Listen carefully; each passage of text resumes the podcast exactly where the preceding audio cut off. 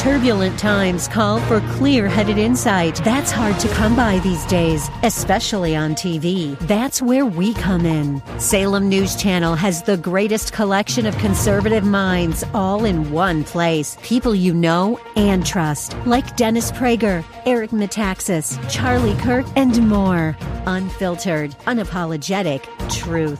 Find what you're searching for at S N C dot T V and on Local Now, Channel five twenty-five. Welcome back. As we head into hour three, I have been thinking a lot about value-laden words lately and talking with Dennis Prager, as we were earlier, and thinking about his new book on Deuteronomy, has given me a few additional thoughts on what is right, what is wrong, what is good, what is bad. In the introduction to his new book, uh, The Rational Guide to Deuteronomy, Dennis writes, quote, "I have had one mission in life, to understand the human condition as best as possible, promoting goodness and attaining wisdom. These are linked because it is impossible to do good without wisdom.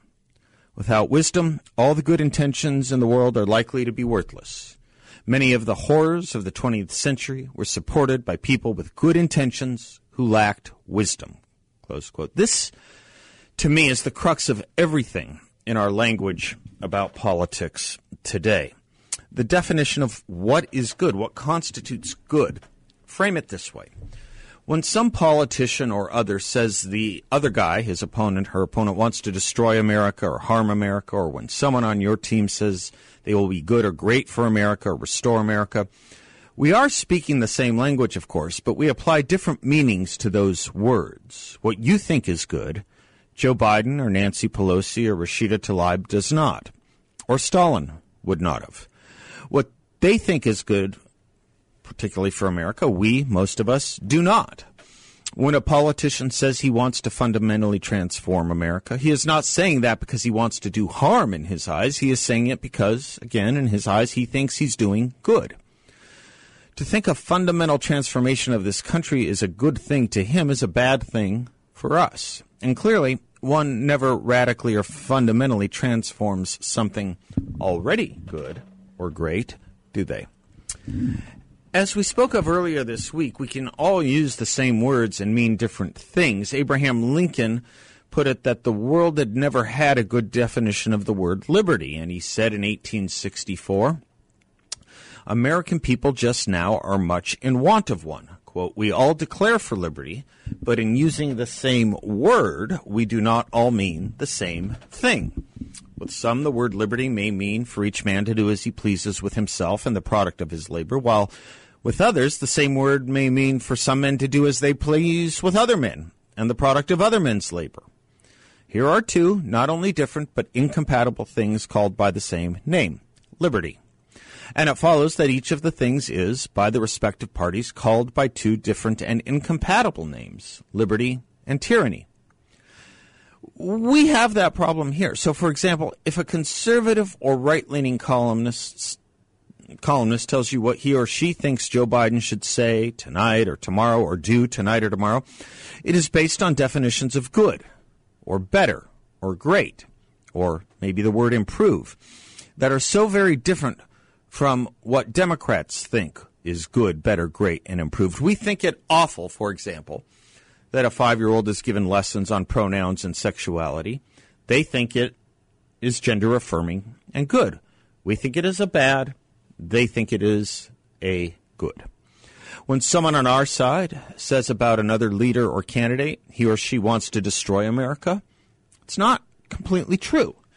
We think they will destroy America. The person spoken about thinks he or she will be improving it and that we are the destroyers.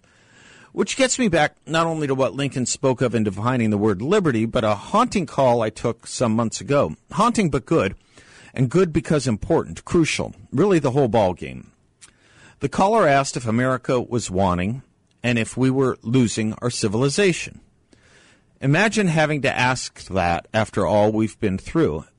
And yet we all kind of think about that a lot, don't we? We may not say it or say it like that, but we all tend to think it, at least once in a while. We wake up and wonder if we recognize this place, this realm, this country anymore. You know, I'm a huge fan of Ronald Reagan's concern about teaching the lessons of freedom to the next generation, and his famous quotes about how it can all be lost in a generation, which is about thirty years. He's put it a few different ways. So, for instance, in his inaugural speech as governor of California in nineteen sixty-seven, he put it this way, quote, "Perhaps you and I have lived too long with this miracle to properly be appreciative. Freedom is a fragile thing, and it's never more than ge- than one generation away from extinction. It is not ours by way of inheritance. It must be fought for and defended constantly by each generation, for it comes only once to a people. And those in world history who have known freedom and then lost it have never known it again.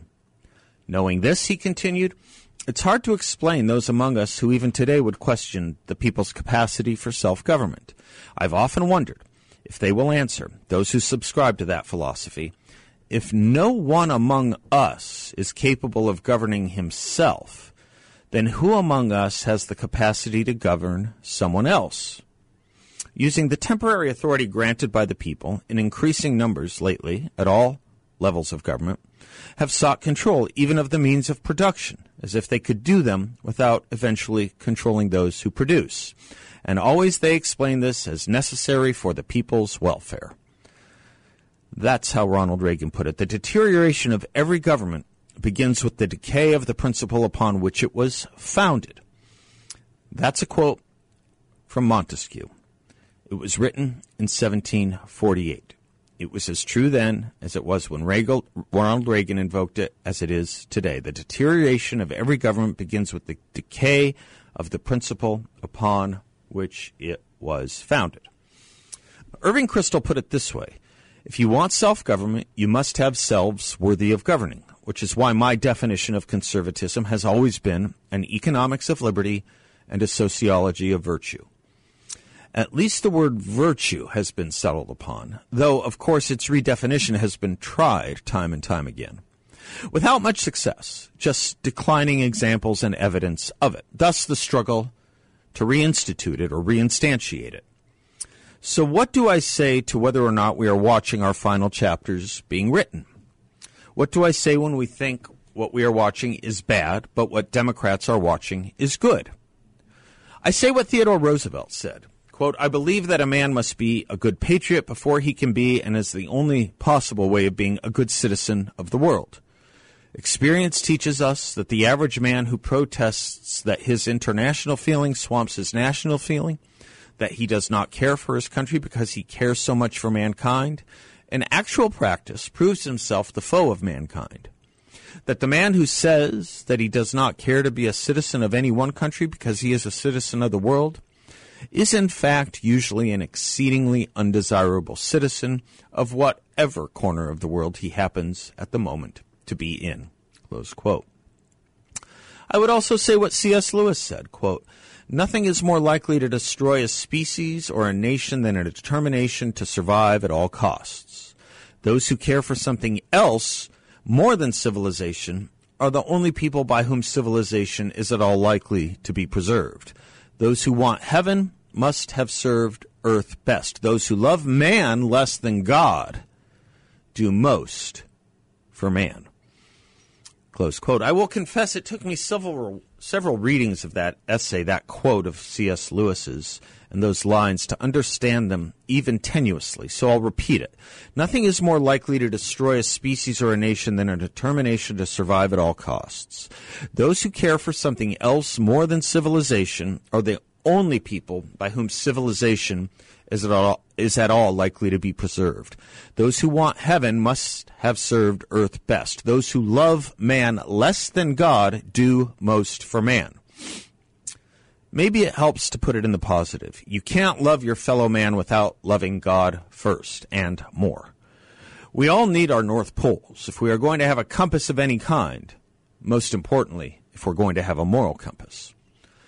When I think of the divide between good and evil and the notion that these are not, should not be arbitrary categorizations as we think about how to run our country, how to organize our polis, as we watch reform after reform or fundamental transformation after transformation, as we are called evil by standing against reforms that, say, sexualize and racialize our children, while we call evil those very same things, I think about why all of this is even being done in the first place, and I drive to something Jean-Francois Revel wrote in his book, How Democracies Perish. He wrote, "Clearly, a civilization that feels guilty for everything it is and does will lack the energy and conviction to defend itself." Think about that word, guilty, feeling guilty. Guilt is not a virtue, especially when it is misplaced guilt. Guilt is not a value upon which to make decisions or even guide public policy. It is not an inherently good thing. It is not something we seek or wish upon ourselves, which, by the way, is a pretty good guide to understanding what a good is. Is it something you would want for yourself? Abraham Lincoln understood this and taught it beautifully in a very simple set of two sentences. "As I would not be a slave, so I would not be a master. This expresses my idea of democracy, and whatever differs from this, to the extent of the difference, is not democracy." Harry Jaffa, the greatest Aristotle scholar of our age, put it that Aristotle defines happiness, of course, as the summum bonum, the highest of goods, and identifiable as benefits beneficial to the person who possesses them. One cannot, he illustrates, imagine a happy man, a truly happy man who was a fool, lacking in self-respect, a slave, someone without friends. One might take that a step further and think about whether this or that idea or policy inflicts or removes those values from others. Does it increase or decrease self-respect or self-worth, slavery or freedom, harmoniousness in the community, or dissension within it? Elie Wiesel once wrote that the word Shoah, which is used to describe the Holocaust, the Hebrew word for Holocaust, literally means catastrophe. And Wiesel describes catastrophe as when good and evil are put on the same moral plane and the evil receive the countenance of the just. Martin Luther King Junior, who studied ancient political philosophy, asked in his letter from Birmingham jail, "How does one determine when a law is just or unjust? A just law is a man-made code that squares with the moral law or the law of God. An unjust law is a code that is out of harmony with the moral law. To put it in the terms of Saint Thomas Aquinas, an unjust law is a human law that is not rooted in eternal and natural law. Any law that up lifts human personality is just. Any law that degrades human personality is unjust. All segregation statutes, for example," he wrote, "are unjust because segregation distorts the soul and damages the personality. It gives the segregator a false sense of superiority and the segregated a false sense of inferiority." Consider the Aristotelian point that what is good should not be arbitrary or change, even in the context of the polity we may live in, the leadership we may or may not have. For example, a good man in a good regime may be considered a bad man in a bad regime if he opposes that regime, or not the same thing as a good man in a bad regime, just as a bad man in a bad regime should be considered a good man in that or any regime, while it would be folly for a good man in a bad regime to be considered a good man if his goodness was defined by his support for and obedience to that bad regime. At the end of the day, either we define the terms of good or evil, or they do. There has never been a time in history when people have not been misled on these definitions, which is why as far back as the eighteen sixties, Abraham Lincoln was lamenting the notion that there was, while using the same word, like liberty, a sheep's dictionary and a wolf's dictionary. For far too long, the wolf's dictionary has been dominant here. It's time for a new dictionary. And by a new dictionary, I mean really an old one. I'm Seth Leibsohn. We'll be right back.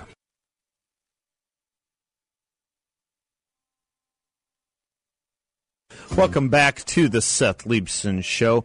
Are you worried about stock market volatility, especially with Joe Biden in office? What if you could invest in a portfolio with a strong fixed rate of return and no correlation to the stock market? If you're lo- looking for such an opportunity, check out my friends and these show's sponsors, Why Refi. They're offering an investment in a secure and collateralized portfolio of up to ten and a quarter percent return for investors. And your investment can be in a trust, an I R A, just as much as it can be an individual or joint investment. Why Refi is a due diligence approved firm. It's made up of really great guys who do really well by doing good for others, and you can be a part of that too. Check them out at invest y refi dot com. That's the word invest, the letter Y, R E F Y dot com. Or they're a local company. You can call and visit with them. You will not get a sales pitch. They'll just tell you about what they do and let it speak for itself. Call them at eight five five, three one six, three zero eight seven. That's Y R E F I at eight five five, three one six, three zero eight seven. We're going to talk to Erica Sandberg in a few moments and uh, about some goings-on in uh, San Francisco, which is a pretty good uh, template, a pretty good instruction on good and bad public policy. She tweeted this morning, do you want your city to provide free meth, heroin, and fentanyl to people struggling with addiction? That's what safe and safer supply is all about. It's not about recovery. It's not about helping drug addicts. It's not about helping the homeless, the chronically homeless. It's about appeasing and enabling them. San Francisco is not alone here. This is taking place across the country, this kind of enabling, this kind of appeasement, this kind of serving up on a platter, self-enslavement. Kind of makes you think a little bit about what I was saying and quoting from Ronald Reagan uh, earlier in his nineteen sixty-seven gubernatorial inaugural address. If no one among us is capable of governing himself, then who among us has the capacity to govern someone else? Are those people who are drug-addled, yelling and screaming and sleeping on the streets and defecating on the streets, requiring of city employees who make six figures to clean up their excrement? Are are are they not worthy of self-government? Are they worthy of self-government? Are they part of this project? Are they part of humanity? And are we part of humanity by enabling and continuing to enable and appease that behavior? It's not just San Francisco, as I say. New York. Oh, my gosh, San Francisco, New York. Two cities I just would not want to live in. Two cities that used to define America, right? I mean, Washington, D C, New York City. Uh, Bill, what other city? San Francisco, what other are the big? Chicago, I suppose, but they're going down this route as well. New York subway system has signs um, about heroin use, not discouraging it, not dissuading it. They have a model who says, quote, don't be ashamed you are using, be empowered that you are using safely. It's good to be using this drug safely. There's another um, ad in the advertisements uh, on the subway saying fentanyl test strips can help save your life. What would you use that test strip for? You would put it on another illegal substance you're using or trying to acquire, some other narcotic, some other opioid, just to make sure that what you think you might be getting in the version or in the name of something like a um, an opioid pain reliever that's prescribed, like a Vicodin or something like a Percocet, you can test, even though it's not yours, obviously, to make sure it doesn't have fentanyl in it. This is appeasement. This is enabling. This is endowed self-destruction. This is the opposite of good. It's the opposite of public health. And we'll talk to Erica when we come back. Much more about this when we come back. I'm Seth Leibsohn. Don't go away. A lot more coming up. Welcome back to the Seth Leibsohn Show. As promised, it's a delight to bring back to the show Erica Sandberg. Follow her on Twitter at Erica J. Sandberg. She describes herself as a San Francisco war correspondent, an evidence-based reporter, among other things. Uh, her Substack piece, erica sandberg dot substack dot com, if we don't share the truth, who will? Uh, she tweeted this morning and uh, something that I think is as crystallizing uh, as, as and concise as anything could be with regard to what we're talking about with drug use, uh, enabling, enslaving, public policy, what the good and decent thing is and what the good and decent thing is not. She writes, do you want your city to provide free meth, heroin, and fentanyl to people struggling with addiction? That's what safe and safer supply is all about. It's not recovery. Erica, thanks for joining us as always. Um, you're seeing a lot of that in San Francisco. We're seeing it in a lot of big cities now, aren't we? Oh, absolutely. It is the uh, it is the flavor du jour. We we look at your most recent posting over at Substack. If we don't share the truth, who will? You write that we are watching the saddest situations unfold right before us. Um, we, we, we, we look at these human beings on the streets, the chronically homeless. We look at them drug-addled, and we scratch our heads, public policymakers do, wondering um, why we're not solving the problem by making their homelessness and their drug addictions easier. Isn't that kind of what the thinking is right now? A hundred percent. What it is is we're taking failed policy, and we're and the the people who are in charge of them are saying, well, the reason that they're not working is because we don't go far enough. So, therefore, instead of just making it as easy as possible to obtain drugs on the street and drug paraphernalia, okay, well, we're, we're going to take it a step further. We're not going to just have you come on in and do your drugs within a safe consumption site. We're going to provide them for you. Right. This isn't Boxin. This isn't methadone. These are M A T programs, wonderful programs to really help people kick their addiction. This is absolutely providing illegal substances, meth, heroin, fentanyl, you name it, to users. The mm. government is the pusher. That is exactly what it is. They, they can they can call it all different kinds of things. It's the same thing. It is literally the government supplying the illegal drugs to addicts. Doing That's it. And doing so in the name of compassion, uh, safe use or compassionate use. We've been we've been on a tear really over the past fifteen years, haven't we, in changing this language to adopt to these enslaving policies. I was just saying to a friend the other day, I don't know if you agree with this, but, you know, we started talking about this problem, used to talk about this problem as illegal drug abuse. And then it became um, illegal drug use. And then it became illegal substance abuse. Then it became substance use. And now we're not even talking about substance abuse. We're just talking about substance use and safe use of dangerous substances without the word dangerous in them. We have cleansed and sanitized the toxicity of this stuff, I suppose, in order to get a mindset that this should be normalized, this should be countenanced, if not welcomed, accommodated. Is that a fair assessment of, of the trajectory here, Erica? It's more than fair. It's more than fair. This is completely outrageous. When you change the language so that it softens the situation, so that it becomes more appealing, you are being dishonest. Be clear. Look, I would be far more accepting of people who advocate for these policies if they were just open about it. Be clear about it. The word safer supply, it has this, uh, evokes an image that people are safe. You're going to be safe doing the fentanyl. You're going to be safe doing the methamphetamine.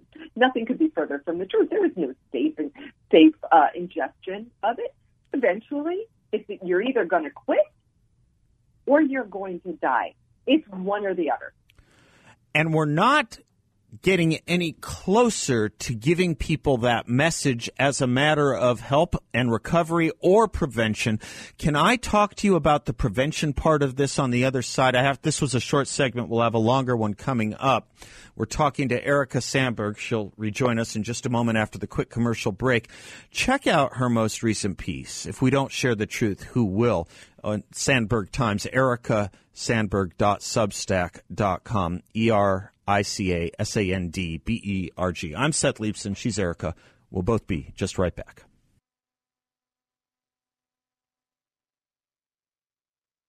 Welcome back to the Seth Leibsohn Show. Delighted to have Erica Sandberg with us. Uh, you can follow her on Twitter at Erica J. Sandberg, uh, muckrack.com slash Erica dash Sandberg, or ericasandberg.substack dot com.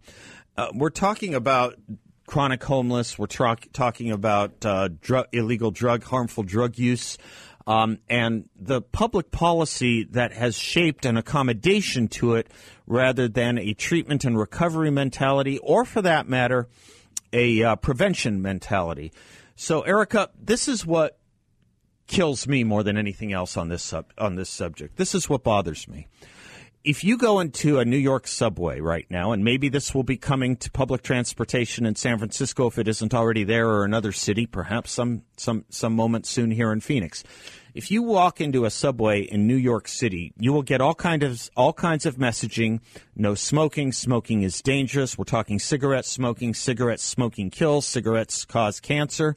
But you will then see signs with a model saying, don't be ashamed you are using, be empowered that you are using safely, or fentanyl test strips can help save your life, is another ad campaign in the New York City subway system, uh, telling users of narcotics, of opioids, um, th- where they can go to use safely without sanction of law and without shame.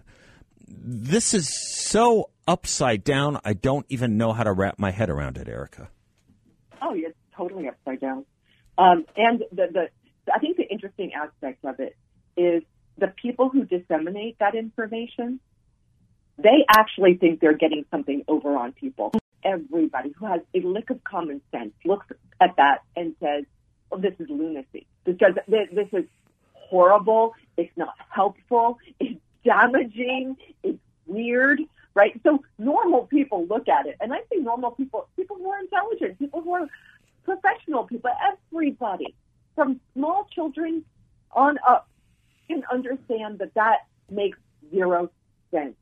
It's the so-called experts who are in these fields who, who come up with these bizarre campaigns that benefits only them, keeps their, keeps their uh, nonprofit uh, grants going, um, but it, it doesn't do any good whatsoever. So really, they, they become the foolish ones. Uh, they're looking like idiots. That's, to me, that's exactly what I see, is that there's so much scoffing. There's so much ridicule that is heaped upon them that I don't even, I'm not even sure it's registering. um, they're, they're, I, I'm, I'm probably, I'm fairly certain that they really have drunk their own Kool-Aid. It might be registering, however, with some of the people who are drug-addled or drug-addicted. It might, and it's certainly registry, registering with certain municipal policymakers across the country, isn't it? I mean, we are now at a point where we have vending machines with safe needles and Narcan throughout the country. Um, I, I, I think of it this way. Let me get to the prevention part of this, what I think a saner policy would be. I think of it this way. I, I, I think of... Of, of us building prosthetic limb stores on the beachhead of shark-infested waters, whereas the sane public policy would kill the damn great white sharks. We're telling people, swim as you may, and here's a prosthetic limb store when you get out of the water if you're attacked. Mm, I think that's a great analogy. But why can't we tell them what we used to tell them, which is don't use? And if you are entrapped in use, we're going to help you recover, and it's going to have sanctions. Because you're right. I think most sane people do look at this and say something's awfully wrong, but they kind of shake their head and they let these municipal policies continue on and ruin, I think it's fair to say, cities like yours. I mean, you think about New York City, you think about San Francisco. I don't know if there are two more historically iconic cities in the United States of America, maybe Chicago, maybe D C, but we are ruining these cities in real time with these policies, right? It's an amazing city that is taking a very serious hit. Um, it is our reputation, but worse than that. I mean, certainly with, with the reputation, then you then, then tourism drops, and uh, companies no longer want to uh, have a business here. But we're talking real lives that are being hurt, real lives that are ended prematurely. Uh, we have two, uh, just over two people a day who are dying of overdoses. Every day in San Francisco. Give me that number so, again. Give the audience that number again. I'm sorry. Absolutely. We're averaging two people a day Incredible. dying Incredible. overdose. Okay. Incredible. So this is why I'm so upset. This is why everybody, most people here are upset, because they look at that number and they're not automatically saying to themselves, gosh, if only those people had drugs that were supplied by the government to help them. Right. That's complete right. absurdity. No one is thinking that. And the so-called experts who are involved in promoting that concept, if they believe it, they're either crazy or they're stupid, and possibly both. It's po- it's it's likely both. Some of them have an agenda, uh, but I don't think it's most of them. I do think uh, some of them, a small percentage, quite frankly, but maybe uh, maybe with an outweighted microphone, megaphone, or or or, or or or or power, public policy power. But I do think, to some degree, there is there is an investment in in in in making things a little bit worse.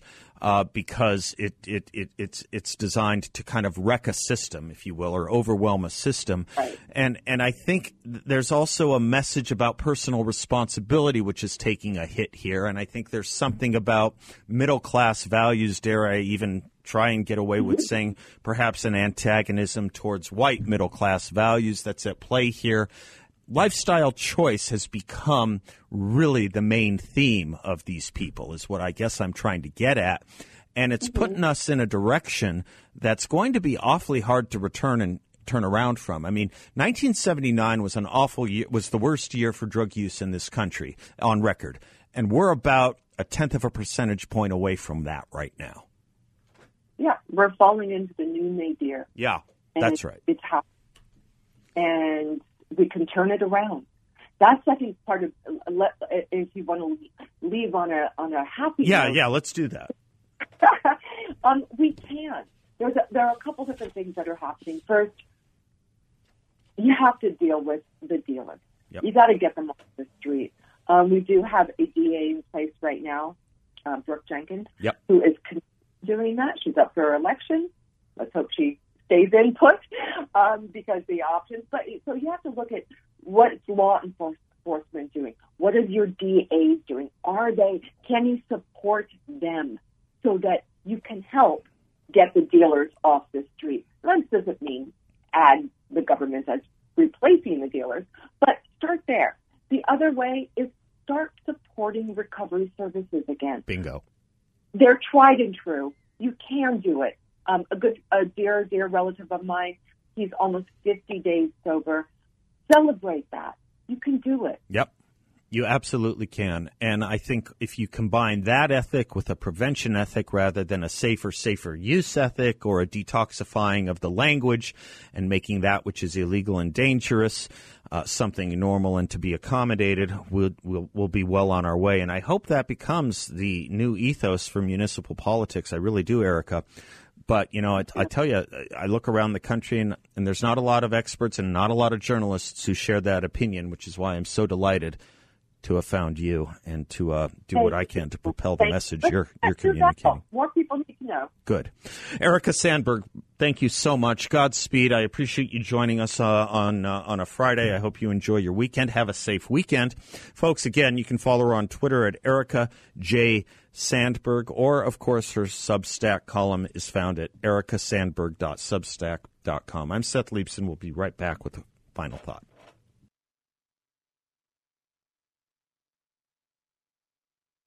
Thank you for spending some of your day, some of your week with us, folks. Much appreciated. Sponsor, thank you, Balance of Nature, for helping make this communication possible. Folks, it's the best product I've ever taken. It is pure, potent plant power. You take it once a day. It's one hundred percent natural, no added anything, no added colors, no added preservatives, not an added color, not a thing. one hundred percent pure fruits and vegetables. You take it once a day. You're surging into your system and improved not only health, but everything that comes with it. Energy, immunity, you name it. You can check it out at balance of nature dot com. Their fruits and veggies. Make sure to use discount code BALANCE. This is the last day of September, and I'll close with coming off of the Erica Sandberg interview. a lot of months get designated different things. One of the things September was designated as was National Recovery Month, Recovery from Addiction Month. How much have you heard about any of that? On the other hand, how much have you seen about the problem of fentanyl and other illegal and dangerous drugs? Bill Bennett wrote that illegal drugs pose a serious danger.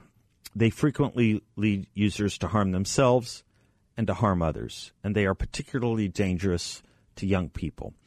The sanitizing of the language that I discussed with Erica in the previous two segments have given us what? Have given us what? Have given us the streets of San Francisco today. They've given us the zone on ninth avenue and Jefferson and Phoenix.